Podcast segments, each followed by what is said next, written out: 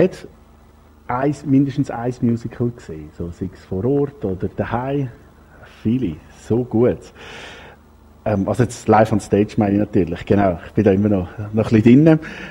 Eindrückliche Geschichten sind das. Wir haben äh, Lebensgeschichten von drei Menschen ähm, können miterleben, wo alle ein total verschiedenes Leben hatten. Also wir haben zum Beispiel eine Geschichte vom, vom Thomas, der daheim ähm, äh, abgeschlagen worden ist und der zu einem Rocker, Neonazi geworden ist.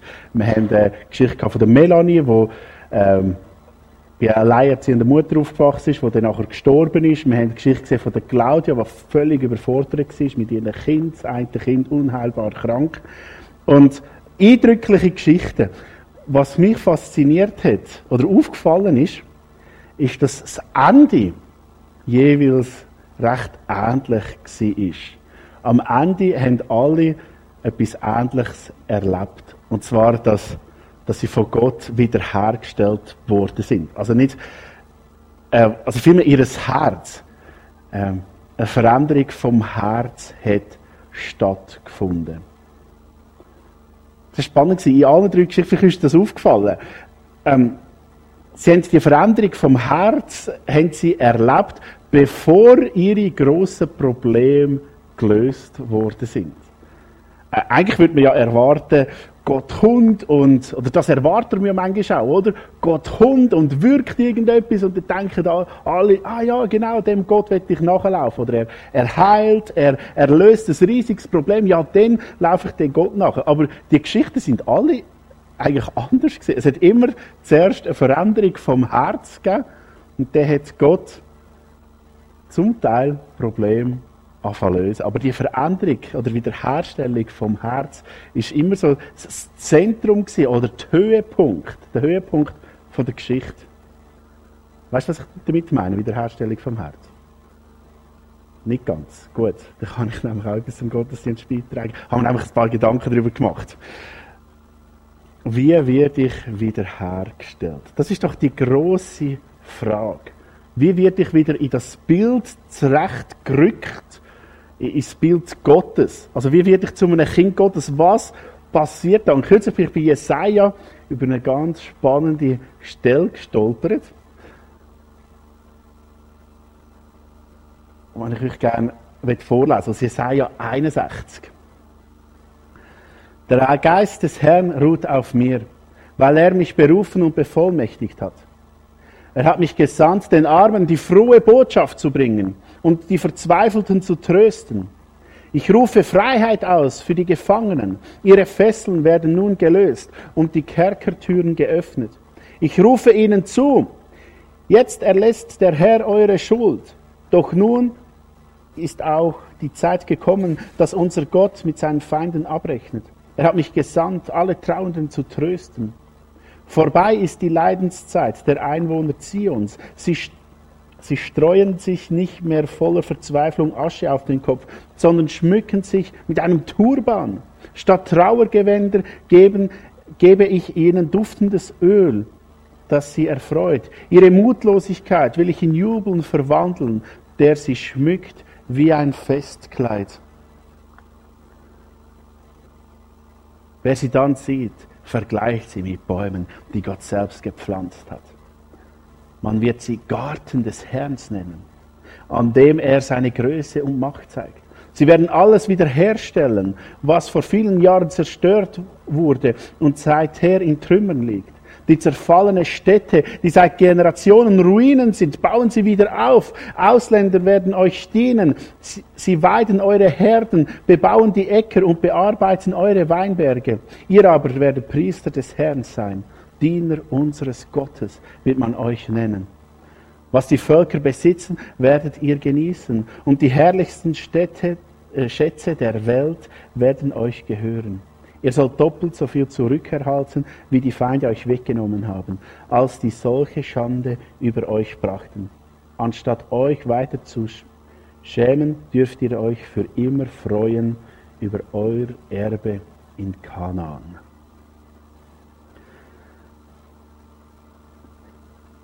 Die Vers, also äh, eine, wunderbare Sprache, eine Bildsprache und dachte so schön, was da geredet wird.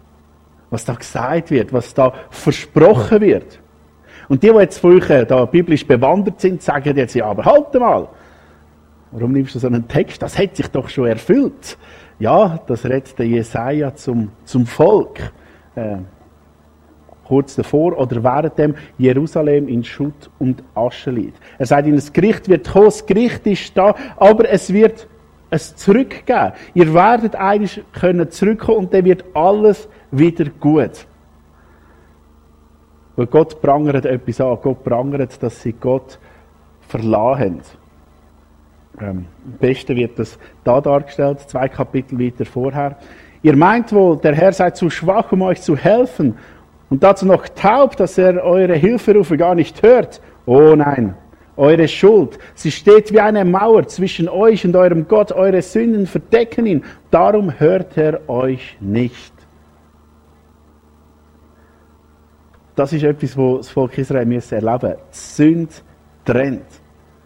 Jesaja sagt ihnen, ihr seid mit Gott nicht kompatibel, ihr könnt in eurer Bestimmung leben. Gott hat euch in das verheißene Land gebracht, damit ihr aufblüht, damit es euch gut geht. Aber ihr möchtet etwas total anderes. Ihr baut Mauern ein. Ihr könnt euch quasi einbunkern in etwas Schlechtes.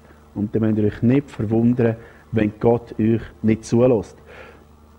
Wenn er nicht zu euch schaut. Ihr habt euch abgeschottet. Und dann kommen eben die anderen Völker und legen Jerusalem in Schutt und Asche. Und Gott sagt, hey, ihr, ihr kommt da nicht einfach so raus. Und beim Thomas Musical ist das, das ist für mich so ein eine, eine Geschichte, die das eindrücklich auch gezeigt hat. Die, die das gesehen haben, man hat ja den, den ängstlichen Thomas gehabt, der, der von seinem Vater und von seiner Mutter verprügelt worden ist. Und da hat er dann mit der Zeit wie so eine Mauer aufgebaut, wie eine zweite Person. Da ist der Musical uns als Oscar vorgestellt worden, oder? Das ist da der, der, der starke, selbstbewusste, skrupellose Schläger und Neonazi gewesen, gell, der, sich so präsentiert hat, als ob er der, der, der Größte wäre. Aber der Thomas ist immer irgendwie ein bisschen mitgelaufen und man hat gemerkt, hey, das, das stimmt nicht. Das ist äh, irgendwie schizophren. Und als er dann von Gott überführt worden ist, hat so die, die schöne Szene, wo er sich vor dem Oscar verabschiedet, gell? Jetzt haben wir da die, sein Herz ist wieder hergestellt worden. Er hat nicht mehr etwas müssen spielen, wo er gar nicht ist. Und er hat neu wieder dürfen aufleben. Er ist ganz ein neuer Mensch geworden. Und das ist etwas, wo, wo jeder Mensch auch die Chance hat, ein neuer Mensch zu werden. Und Jerusalem ist auch so ein Bild dazu. Ein Bild für Wiederherstellung. Was da beschrieben wird, in diesen sieben Versen, die ich am Anfang vorgelesen habe, könnte man auch mit, quasi mit Frieden zusammenfassen. Was da beschrieben wird, ist eine Stadt, ein, ein Volk, eine Gesellschaft, wo in Frieden miteinander lebt. In wirtschaftlicher Aufschwung. Es geht ihnen einfach gut. Ganz ehrlich, ich habe auch an die Schweiz denken, als ich das gelesen habe. Also nicht die reale Schweiz, sondern äh, so die Postkarte Schweiz, oder? Wo man äh, manchmal sieht, alle sind äh, reich, schön, gut, äh, Frieden, alles ist perfekt, gell? Ja, bis ist auf der Postkarte so, aber da wird es wirklich äh, so beschrieben. Es ist gut. Frieden und Freude im Herzen, ein übernatürliches Geschenk Gottes. Das verspricht Gott durch Jesaja am Volk. Und jetzt, warum lese ich die, die Verse? Es ist hochspannend. Die, die jetzt ganz, ganz gut biblisch bewandert sind, denen ist natürlich gerade aufgefallen, Jesus zitiert die Verse später mal. Das muss ich euch auch vorlesen. Ähm, übrigens ein Tipp, wenn ihr im Alten Testament Sachen lesen, die ihr nicht versteht, ähm, schaut die Parallelstellen an. Und manchmal findet ihr die irgendwo im Neuen Testament, wo sich Jesus oder Paulus darauf bezieht. Und dann merkt ihr, es macht total Sinn oder es gibt dem Ganzen einen total neuen Sinn. Jesus zitiert das wörtlich. Also das heißt, er ist in seiner Heimatstadt gewesen, er ist in die Synagogen hineingekommen und dort haben sie ihm eine Schriftrolle gegeben. Und sie haben ihm genau die Schriftrolle gegeben von Jesaja 61. Und Jesus hat daraus vorlesen. Das, was wir gelesen haben. Der Geist des Herrn ist auf mir, weil er mich gesalbt hat und gesandt, zu verkündigen das Evangelium den Armen, zu predigen den Gefangenen, dass sie frei sein sollen, und die Blinden, dass sie sehen sollen, und die Zerschlagenen zu entlassen in die Freiheit, um zu verkündigen das Gnadenjahr des Herrn. Also Jesus liest, liest das vor sich sagen, ja, wieso liest er das vor? Das ist ja schon passiert. Ich meine, sie sind aus der Gefangenschaft zurückgekommen. Jerusalem ist ja wieder da. Sie haben einen Tempel, der nie so prunkvoll war, wo der Herodes gebaut hat. Wieso liest er so in die Vergangenheit? Da heißt es weiter. Und als er das Buch zutat, gab er es dem Diener, setzte sich und aller Augen in der Synagoge sahen auf ihn. Und er fing an, zu ihnen zu reden. Heute ist dieses Wort der Schrift erfüllt vor euren Ohren. Und sie gaben alle Zeugnis von ihm und wundert sich über die Worte der Gnade, die aus seinem Mund kamen und sprachen, ist das nicht Josefs Sohn? Sie sind völlig verwundert und perplex. Und wir wissen ja nicht genau, was Jesus denn gesagt hat. Etwas sticht stark raus, oder ist bei mir stark raus gestochen. Und zwar das Worte der Gnade. Jesus redet das Wort von der Gnade. Und ich finde das so ein schöner Begriff. Ich habe mich fast ein bisschen in diesen Begriff ja, ein bisschen verliebt oder so. Ich bin ein Fan davon. Wort von der Gnade. Das ist eine Wahnsinnsbotschaft. Und plötzlich wird uns klar, was da äh, gesagt wird in Jesaja 61 ist nicht nur ähm, ein Beschrieb von dem, was, was war, sondern es geht auch noch um etwas, um etwas Größeres, um etwas viel Persönlicheres. Es geht um etwas, wo, wo sich am Erfüllen ist. Es geht um dich. Es geht um die Nachbarn, es geht um Menschen, es geht um Ebenbilder Gottes. Und ich finde das hochspannend, was Jesus sagt. Er sagt, hey, look, ich, ich schenke euch das, euch das, der, der Frieden, die, die Fülle, dass es da beschrieben wird, das will ich dir persönlich schenken.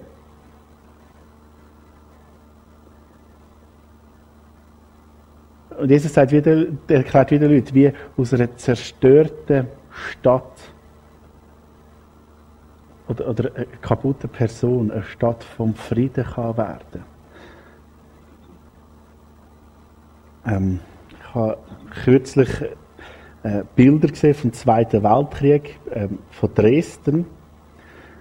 Die sind ja sehr stark bombardiert worden im Zweiten Weltkrieg. Also quasi die ganze Stadt ist in Schutt und Asche gewesen. Und, und wir kennen das auch von, von anderen Städten. Viele historische Städte äh, von Europa. Ja, die meisten sogar von der Schweiz sind mal in Schutt und Asche geleitet worden, so in den letzten 300, 400 Jahren, irgendein Also jede auch so prunkvolle Stadt hat das mal erlebt, in Schutt und Asche geleitet worden zu sein. Und jetzt die Frage wird, ist der, wie wird aus einem Schutthaufen ein Lebensraum? Haben ihr da Vorschläge?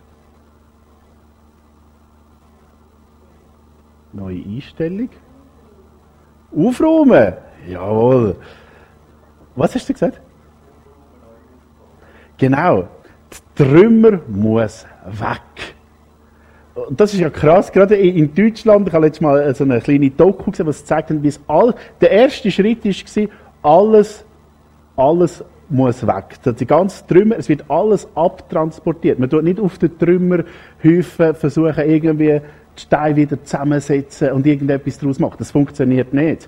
Äh, auch wenn du das nur so feststellst, es geht alles weg. Sie haben ganze Anlagen gebaut, um daraus äh, Beton, weiß auch nicht was, machen. Es muss alles weg, damit etwas Neues gebaut werden. Das ist beeindruckend, was da in zum Teil in kurzer Zeit wieder neu gebaut worden ist. Schau, und wir sind wie auch so, so Bewohner von einer, von einer Stadt, wo, es mal unsere Lebensstadt, gell, wo, wo manchmal auch so in, in Schutt und Asche gelegt ist. Vielleicht nicht so extrem, aber wir alle haben irgendwelche Baustellen, Sachen, die nicht okay sind, wo wir wie nicht, nicht weiterkommen. Wir versuchen zwar ein Leben zu führen, aber, aber schlussendlich kommt es immer irgendwann ein bisschen zu einem Zusammenbruch, zu einem, ja, zu einem Einsturz.